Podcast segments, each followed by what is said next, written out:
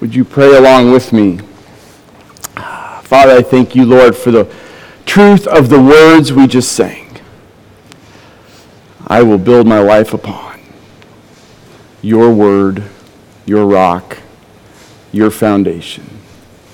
And his name is Jesus Christ.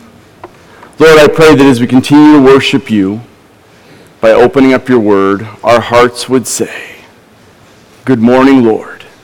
Show me your glory." Lord, that we would spend the next few moments shoveling the sand out of the way that we might get to the rock that is Jesus Christ. For it is him we have come to praise. It is him we have come to exalt. And it is him, and in him alone, we have put our trust.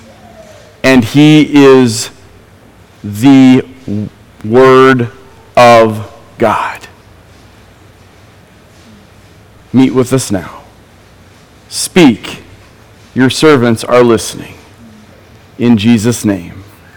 And all God's people said, Amen. Amen. Good morning. Please have a seat.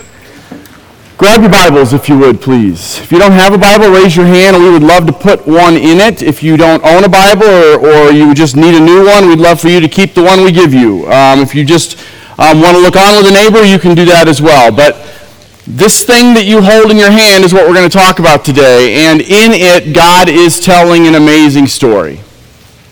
But he's doing, he's not just telling a story. He's revealing himself. This is not just a storybook. This is revealing who God is.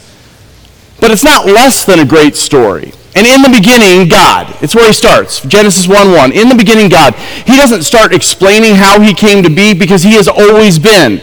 He is from everlasting to everlasting. He is eternal. There's nothing in our existence that we can connect that in our brains to. That, that all by itself, in the beginning, God just always was, ought to melt our brains because we can't get it. And the rest of this story that he tells is him revealing is the pieces of him that he can to us. So in the beginning, God created just because he could and because he wanted to. He didn't have to. He doesn't. He didn't have to create you and me in this place, in this world. He did it because he wanted to, because he wanted to demonstrate himself to his creation. But shortly after he creates Adam and Eve and he puts them in this garden, he has relationship with them. The, sometime during that time, some of his creation rebelled. It started with Lucifer, one of the archangels who fell, came to the earth, and has been spending the last seven thousand years trying to drag as many human beings as he can to hell with him. And unfortunately, he hands the fruit to Eve and to Adam, and they take a bite of it. And sin enters the world. But God's not done. And through a series of events, the, the sin spreads throughout the world. And so God says, you know what, I'm going to cleanse the world. And so he creates a flood. And he saves Noah as this amazing picture of one way of salvation. There was one way to be saved from the flood, and that was through the ark. Just like there is only one way to be saved now, and that is through Jesus Christ. And after that happens and the flood resides and, and, and, and Noah's family moves out, sin continues to reign. And God looks down just in his sovereignty around four thousand years ago, and he looks at this guy named Abraham and he says, that one's mine. And from you, all the families of the earth will be blessed. And Abraham has Isaac, and Isaac has Jacob, and Jacob has Joseph, and Joseph gets sold into slavery in Egypt so that God's people will go to Egypt and be slaves for four hundred years. How'd you like that to be your life calling? What was your role in God's story? Well, I was a slave in Egypt for four hundred years. Why? So that seventy little Hebrew people from Abraham could become two million people led out of the ex- in the Exodus by Moses. As a great picture of how he crosses us over from one side of slavery to the victory that is found in him alone. And then Moses passes on the torch, the mantle to Joseph or to Joshua, and Joshua conquers the land and they become this nation. And shortly thereafter, they want to be like every other nation in the world, and rather than let God reign in their lives, they say, we want a king like everybody else. So they raise up Saul, who's got some serious issues. And Saul gives way to David, who's a man after God's own heart, and writes much of what we see in this story in the Old Testament. but was not perfect, like just like the rest of fallen creation. And David has Solomon, and Solomon builds the temple, and in the temple, God's glory reigns. But God's people keep falling away. So he raises up these prophets, men like Isaiah and Daniel, men like Ezekiel and Jeremiah, men like Hosea, to tell the people, turn, repent, and believe. And in the end, he just goes silent for about four hundred years. And then when Paul tells us when the fullness of time came, God decided, it's time. Let's go. We talked about it last week up on the mountain where he sends Gabriel to tell them it's time to reveal grace. So he sends Jesus Christ, him in flesh, down here, and the Word became flesh. This Word that he's been speaking at that point for five thousand plus years, the Word becomes flesh and makes its dwelling among us. And we hear about the life of Jesus in the Gospels. And then we hear, most importantly, about the death and propitiation of our sin, the full appeasement of the, of the wrath of God for that sin, all the way back in the garden. All of those sins are placed upon the shoulders of Jesus Christ. And he says, it's finished, annihilated, done, nothing else required, because he came here. But he didn't just come here and die for our sin and rise again to show that he proved that the, the victory over death. He actually sent his Spirit to live in us, and not just individually in some sort of like personal Christian experience, but corporately as the body of Christ. And the rest of this story is about the church of Jesus Christ, us, and about how we are to live in this dark world as a light to the nations. And then the very end of the story is about his second coming. And we sure look forward to that, don't we? Here's what's interesting about this book, guys. This book was written over a span, just the physical writing of this book, not the time it covers, but the span, like the, like just the actual physical writing of it, it covers a, was written over fifteen hundred years, forty generations of people, by forty different men, living on three different continents, speaking three different languages. Guys, do you know another book that's like that? Do you know another book that was authored by forty people? Over fifteen hundred years, speaking three different languages, living in thirteen different countries on three different continents, and yet shares one message? Guys, how is that even possible? Like, seriously, how is that possible? It's not, unless it wasn't the men's, it wasn't those forty men who wrote it, unless it was the Spirit of the living God. But this book that you hold in your hand, hopefully you're still holding it in your hand, it presents one problem. That's the problem of sin. It professes one way of salvation. It teaches one way to live. It expresses one standard of morality. It promotes one model for the family. It proclaims one plan for the ages. There's no plan A. Oh, that didn't work out. Sorry. I'll send the kings, oh, that didn't work out, sorry. I'll send the prophets, oh, that didn't work out, finally I'll send Jesus. No, God has been calling his shots since before the foundation of the world. But guys, here's the thing. Here's this, the theme of this book, and here's what's the most important. The theme of this book is God's love. The central focus of this book is Jesus Christ. The message of this book is redemption through the grace of God. And the call of this book on every human being's life is to repent and believe in the gospel. That has been true from the beginning. Old Testament to New Testament, the call of this book has been for us to repent and believe in the gospel. Guys, that's a book worth reading. Right? That is a book worth reading. That is a book worth spending some time in. Why? Why? So that we can get a list of do's and don'ts and and and things that we should be doing better in the world? No. So that we can get to meet the God of the Word. I've heard many people quote him, but I believe the original quote was from Charles Spurgeon. He said, "You cannot succeed apart from the Word of God, for the Word of God reveals the God of the Word." Guys, do you appreciate the power that we hold in our hands?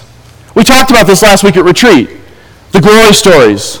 Like, do you do we here? Here's the answer. The answer when I ask the question, do I do you appreciate the power you hold in your hands? Everybody in here should say no. So I'm going to ask it. Do we appreciate the power we hold in our hands? No. We love it. We, we if if we're doing okay, we might be hungering for it. But guys, I'm not sure it's even possible for us to fully. Guys, what is the power we hold in our hands? The power we hold in our hands is the power that spoke stars into existence. That's what Brian taught us on Saturday night last week. Isaiah forty.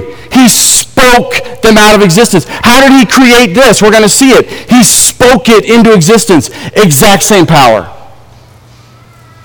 We do not appreciate that kind of power. In Hebrews, and I'm just going to turn there so I can so I don't butcher it, but in Hebrews, the writer of Hebrews starts this letter. The, the unknown author of Hebrews says this: God, after he spoke long ago to the fathers of the prophets and in many portions and in many ways, in these last days, that's to us, he has spoken to us in his Son, whom he appointed heir of all things, through whom also he made the world. So Jesus made it all, and we've seen that many times here at Cornerstone.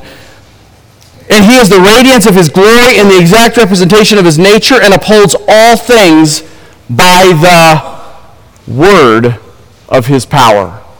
Because that's the, that is the power we hold. And a, a couple chapters later in Hebrews four, for the word of God is living and active and sharper than any two-edged sword, piercing as far as division of soul and spirit, of joint and marrow, and able to judge the thoughts and intentions of the heart.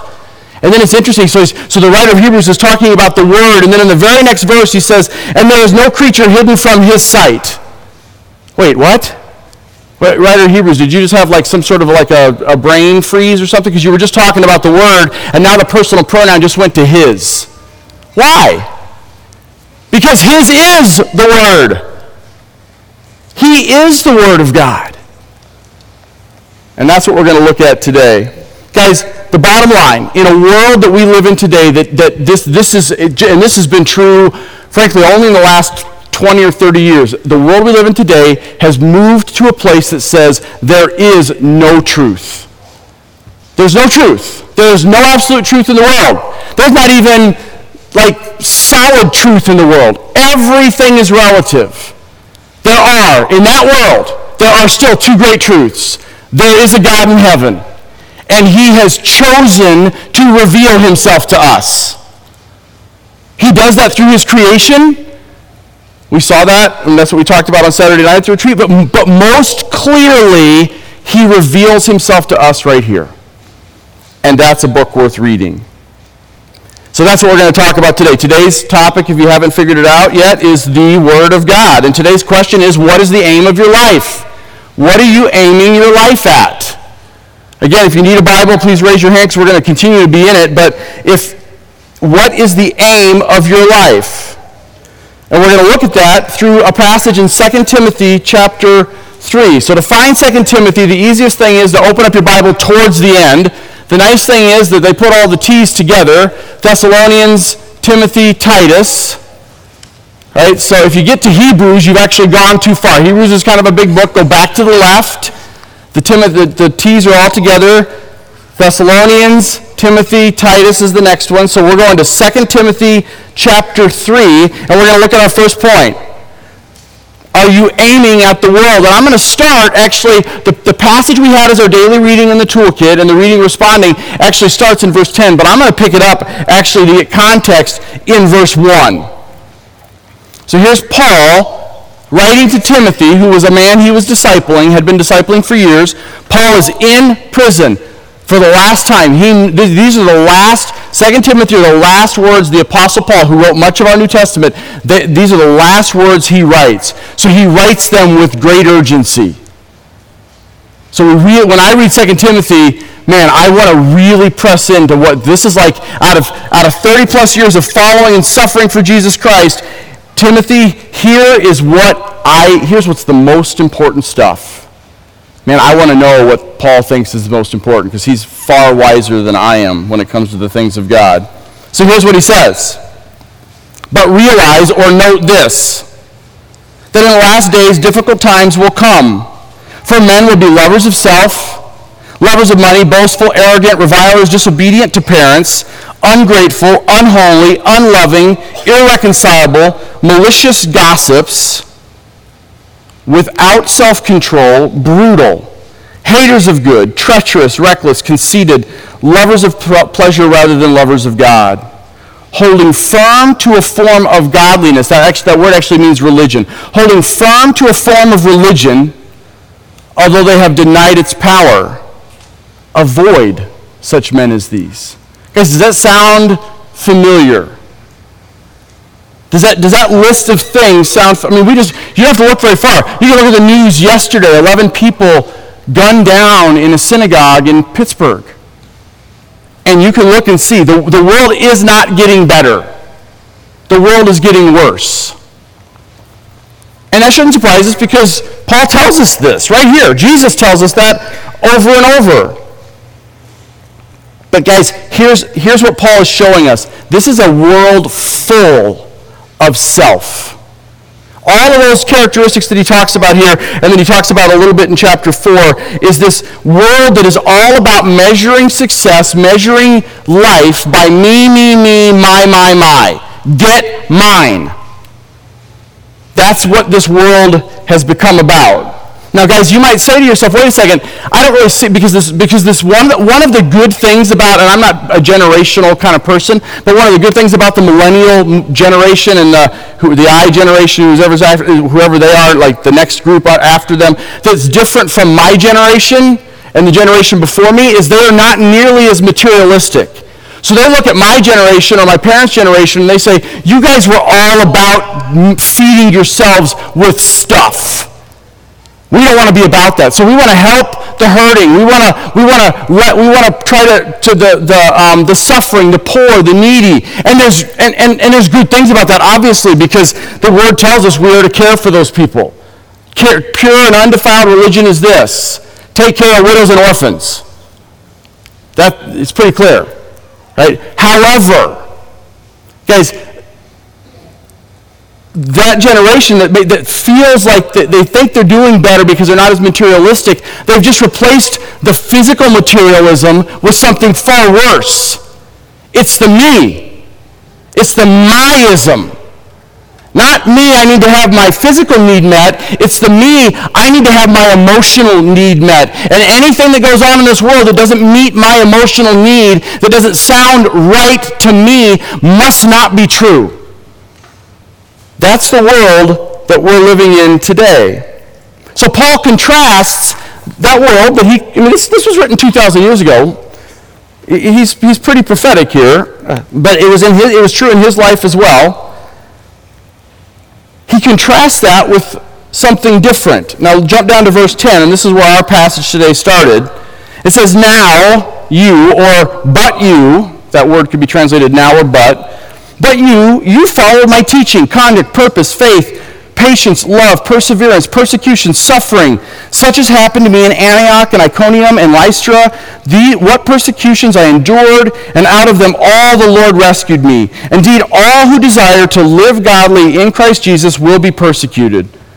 But evil men and impostors will proceed from bad to worse, deceiving and being deceived. Why? Because the devil prowls around like a roaring lion. He is the great deceiver, and he is looking for those to devour. But here's what here's what Paul is telling Timothy. Timothy, you, you see all this stuff going on in the world. Get your eyes off of it. Look at me. He's it's, it's like when you're talking to your child, and they're and they're very distracted, and they're they're kind of wigging out, and you get down at their level, and you get right in their face, and you're like, look at me, look at me, look at me. It's gonna be okay. It's gonna be okay.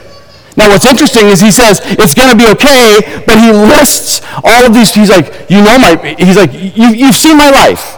You've seen my teaching. You've seen my purpose, my aim in life. That's what that word purpose means. My whole aim in life, Timothy, you've seen it. And then he lists all these bad things. My persecutions, my struggles, my, why? Guys, because, because we as Christians do not measure whether we're living the right way by the circumstances of our life. All who are in Christ Jesus might be persecuted, will be. If you're sitting here today and you're a Christian and you never undergo persecution, how bright is your light? If you're sitting here today and you're like, I have no idea what he's talking about because I've been a Christian my whole life and all I've had is good, I would read this passage and many of the statements Jesus makes and say, uh-oh. Look out. Now, I'm not here to judge anybody's heart. I'm here to just say, I'm here to preach the word. We will undergo persecution, but we don't measure success by circumstance. Guys, if we measured success by circumstance, how do we explain Jesus on a cross? How do we know we're going to be persecuted? Because they killed him. And he said, they will hate you for following me. I wonder, especially in our country, have we become too prosperous, too powerful, too self-reliant to need God anymore? It's part of why there's this famine for the word that even in the church today, there's sort of this, yeah, I don't really need the word, is because we have become so self-powerful. But here's the problem. All that stuff is just temporal, just for net life now. And this book is telling a story that goes on forever and ever and ever. And Paul's talking about Timothy, invest in eternity, not in today. So the question is, are you aiming at the world? What is your measuring stick? My second point that I see Paul make here is, are you aiming at him? He's saying, Paul's saying, Tim, Timothy, it's not about comfort. It's, this world is not about comfort. This is not about a short-term view of my best life now. This is, God always has a long view of life. Why? Because in the beginning, God. And in the end, God. He is the beginning and the end, the Alpha and the Omega, the one that was and is and is to come, the Almighty. And for him, he's going to have a long view of life. So look at verses fourteen and fifteen. He says, you, however, continue in these things you have learned and become convinced of, knowing from whom you've learned them, and from childhood you have known the sacred writings which are able to give you the wisdom that leads to salvation through faith which is in Christ Jesus. He's saying, he once again, it's like he's encouraging him. He's saying, guys, you, I put Timothy, I get that you see my life of struggle. I get that you see a world gone sideways.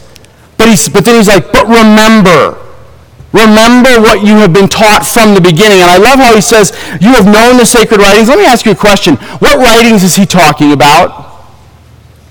What? The Old Testament. The Old. How do I know it's the Old Testament? Because the New Testament wasn't written yet.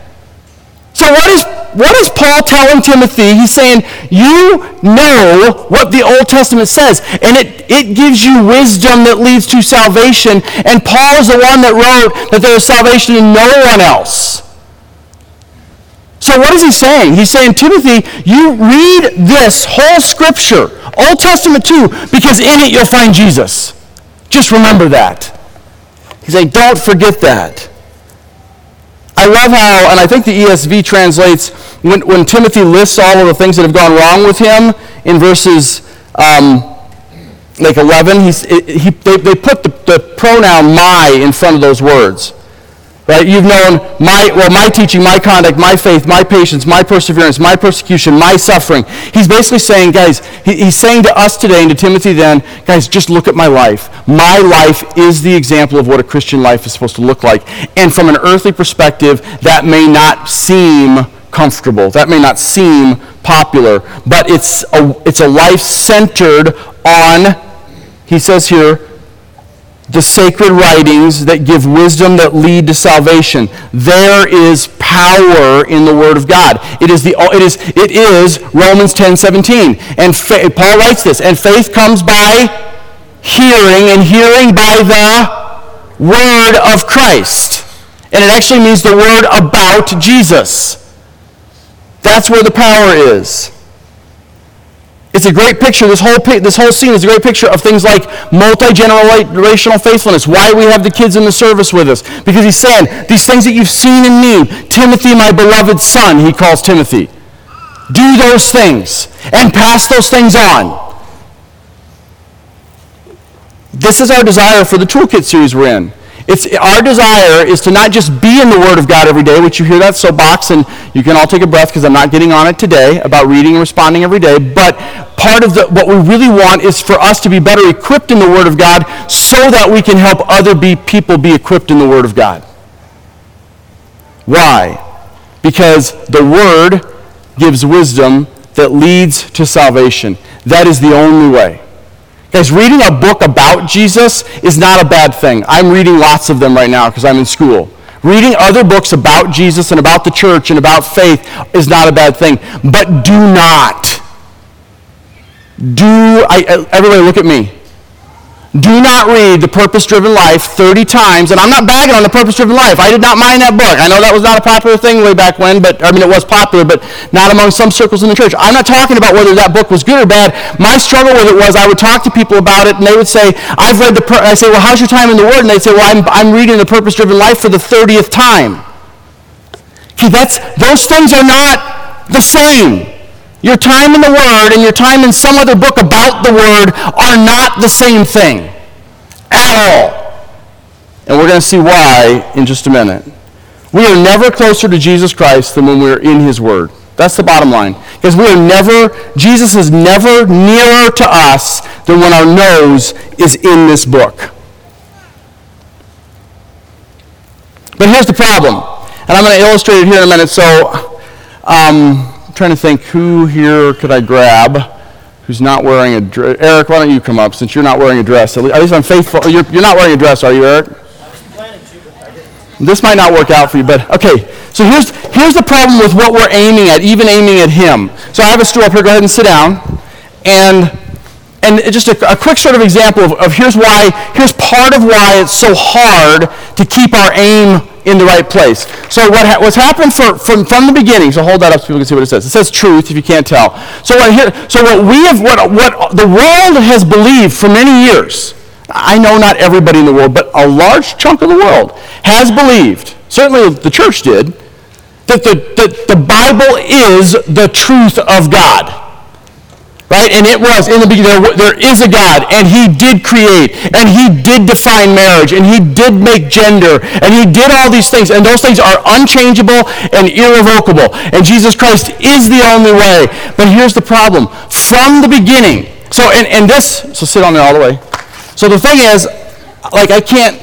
Oh my goodness! Really? Oh, I'm just kidding. But it it was unmovable. But here's what happened. So hop up real quick and help me out.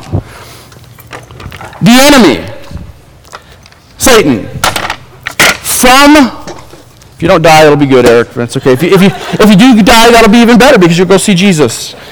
Um, it's, what, hey, it's in the Bible. Look it up. Right? For me to love is Christ, to die is even better. Okay, so guys, here's the problem. The enemy from the beginning has put wheels on the chair of God's Word.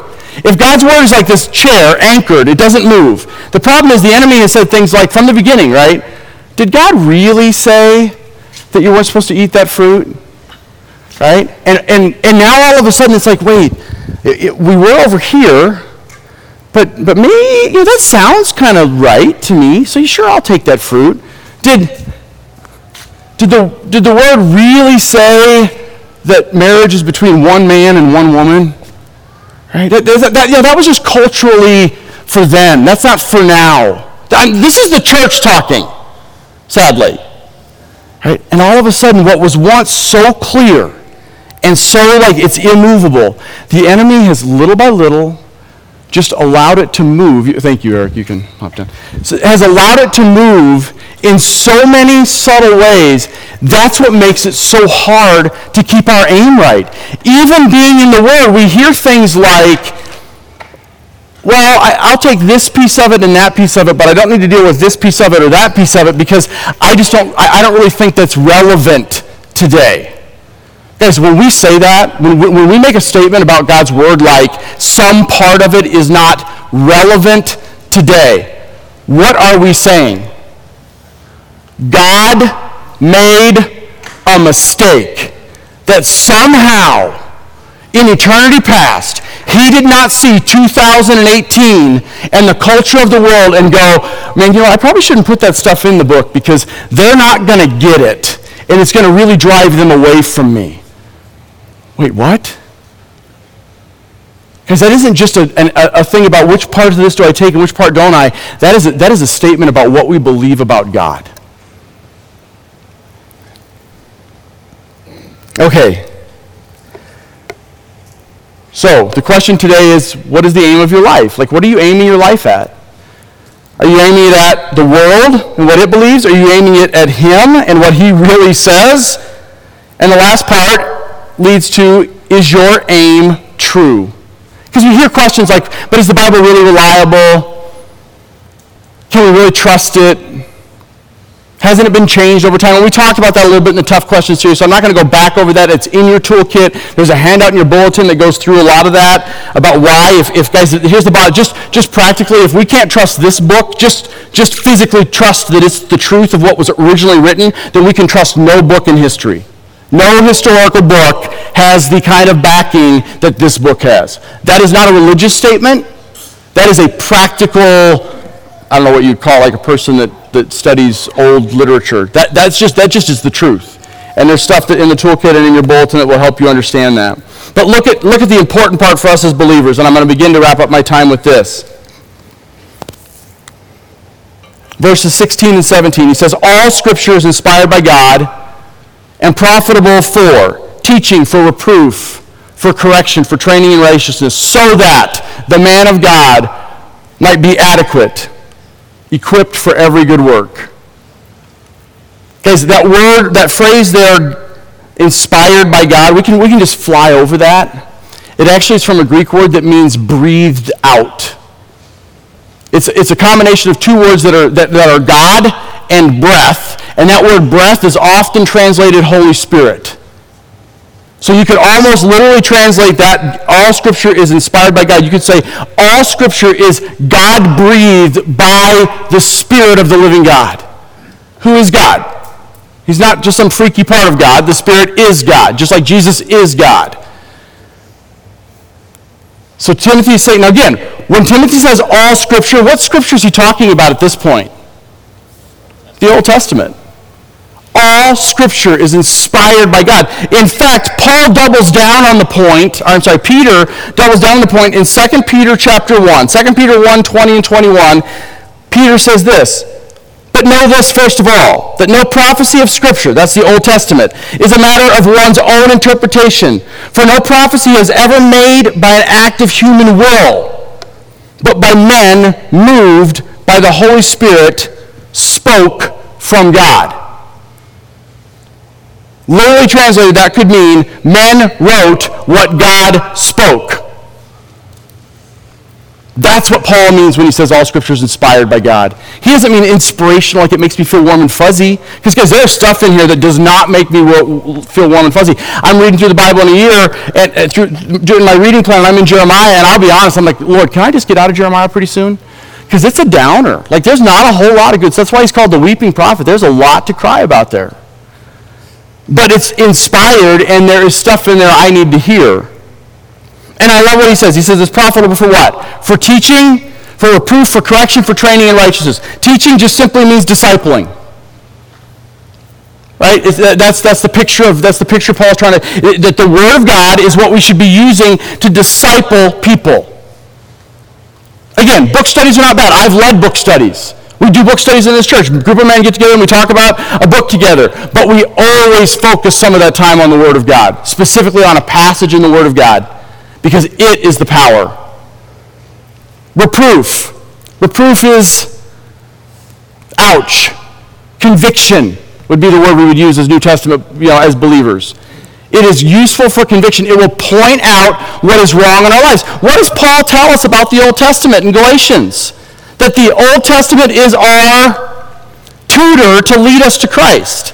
That all the stuff that's in here, including the Old Testament, is so important because when we hold it up as a mirror of God's of, of the beauty that is Jesus Christ, it shows my blemishes that He's working on. That's why it's so useful. For correction, that's like, think of it like course corrections. That's sort of like, like when you're when you're a little off course and he sort of moves you a little bit to kind of get you back on course. And then for training, think of that like, it's like parenting. Parenting. Now here's what I want you to do. I want you to look at those four words, teaching, reproof, correction, and training, and put the word me after that. So as I read it, in the second half of verse sixteen, I say, all scripture is inspired by God for, and profitable for teaching me. So, I'm, so here we go. All scripture is inspired by God and profitable for teaching, for reproving, for correcting, for training in righteousness. Not just, guys, because we can look at this and we can go, man, those people out there really need to hear this message. Like, those people out there really need to get into the Word of God, and they need to believe that it's true, and they need to believe that it's inspired, and they need to get their act together. Because this this is personal. If it's, if we're not doing it, we shouldn't be expecting other people to do it either. So it's not those people, but it's us people. But guys, he tells them, he he he says, hard times are coming. Hard times are coming, and you're going to feel inadequate. Right? Jesus says the same thing. It was the invocation passage. There are two men described in the passage that, that Jesus, he says, he says, let me tell you what the man is like who hears my word and acts on it. Rock. Let me tell you about the man who hears my word and does not act. Sand. Rock, storm comes. Solid foundation. Sand, same storm, destroyed. Hard times are coming. Because we don't we don't get into the Word to save us from persecution or to save us from hard times. We get into the Word so we can drill down into the rock and be anchored. I put it this way. Being in God's Word will not inoculate us from trials. Being in God's Word will not... Guys, do not think that somehow, if I, you know what, if I, Pastor Doug keeps telling me to be in the Word every day, and I'm going to be in the Word every day so that my life will be blessed. It will be. May not look like you thought, but it will be. But we get into the Word every day because it is the lifeboat when the storms come, and the storms come. The storms always come. But we also get into the Word every day because it should be our joy. Guys, back to where I started, and I'm wrapping it up with this. Back to where I started. If we really believe the power that this is, that this is the same one who spoke stars into existence, Jesus Christ, the same one who holds all of it together, including your and my life. If we really believe that, we would open this word up every morning going, Lord, good morning. I can't wait to see your face. Show me your glory. Kaboom! We would. Right? So I'm praying that we would be a people that would believe these two truths. There is a God, and he has chosen to reveal himself. Most importantly, through his word.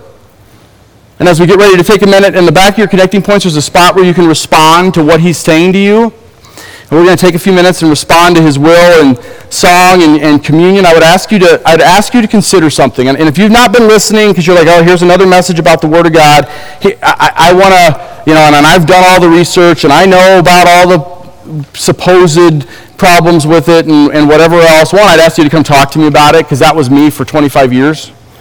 But the second thing I would say is I want to ask you just a couple of questions, and the music team, just hang with me. You can start playing if you want, but just don't start singing. Um, I want you, I want you to think about something, because here's what I hear a lot, and here's what I used to say all the time as a twenty-three-year-old, just completely... arrogant. Now I'm just arrogant, not completely arrogant. Yeah, but. Yeah, but that works for you. Yeah, but you know what? The, that, that works for you. That's okay. I, I totally get that. I'm not telling you not to believe the Bible. I just know that works for you. But it's not my thing. Okay, so so, so let's back up a step from even everything else I've said. I, I just want to ask a simple question. If not this, then what? If not this, then what? What are you aiming at? What are you going to use your life? What are you going to use to define what, what you want your marriage to be? What are you going to use to, to guide your family and shepherd your kids? Guys, even if you don't right now believe this is the God-breathed word, where else are you going to look? Satan has put wheels on every chair out there, to the point that the only chair left is the chair that speaks to me.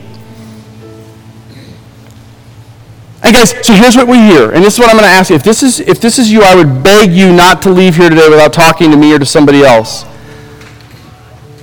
Because what are you aiming your life at? What is your North Star? If you have no fixed point of reference outside of yourself except for yourself, do you not see how, how dangerous that is? Because we say things like, you know what, everybody has the freedom to, to believe their own truth. We say, have you, have you heard that before? Right? We need to give people the space to just believe what they want to believe. We don't believe that. And I don't just mean the church. I mean nobody believes that. How do I know? Because a man named Hitler exterminated six million Jews because he believed he was doing the right thing. And the world rose up and stopped him. Praise God. You see, yeah, but Doug, that's an obvious one. I'm not killing six million Jews. Okay. How about just something as simple as You're standing. I'm just, let's just let's just drill it down to something completely myopic and not. And, and you're standing in line at the grocery store. You've been standing in line for a long time, and somebody just cuts in front of you because you know what? They believe that they have the right to be first. They don't care. Would you take that well?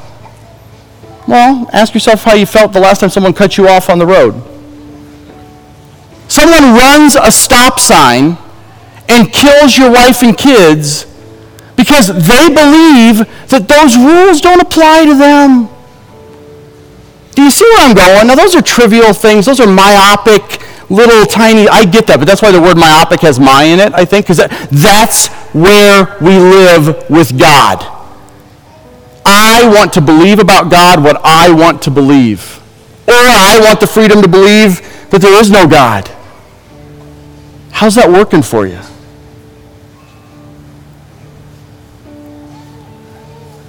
How's that working for you? If not the Bible, so I finish with this, I really do finish. If not the Bible, then what? Then what? If not God, if you're not going to set your life on the anchor that is God, then who? Yourself? Guys, don't live like that.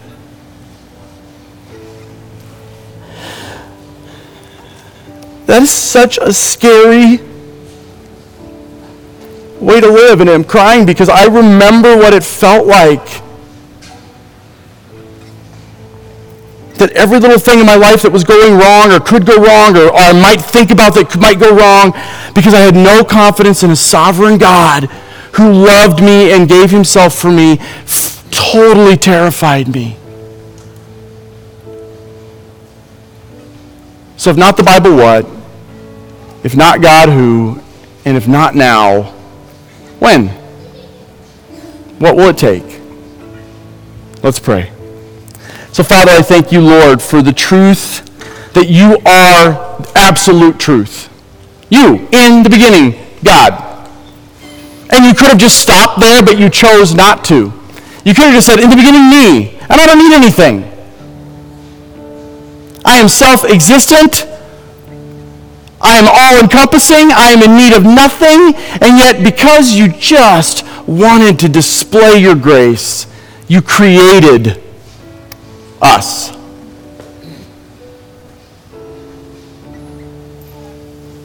And we have spent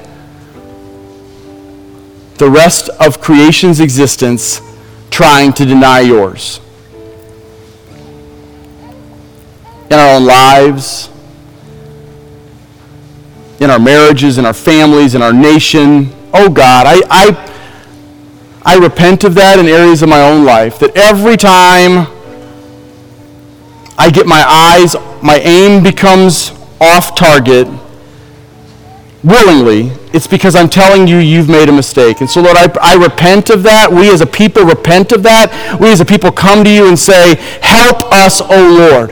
Help us to be a people who first and foremost say, what does God's word say about that? When we go to vote next week, what does God's word say about that? When we get ready to just look a brother or sister in the face in a few minutes, ask them the question, so what is God saying about that? Because here's what we know you said. You are the way. You are the truth, and you are the life, and no one comes to you but through Jesus Christ. And it's in his name we pray. Amen.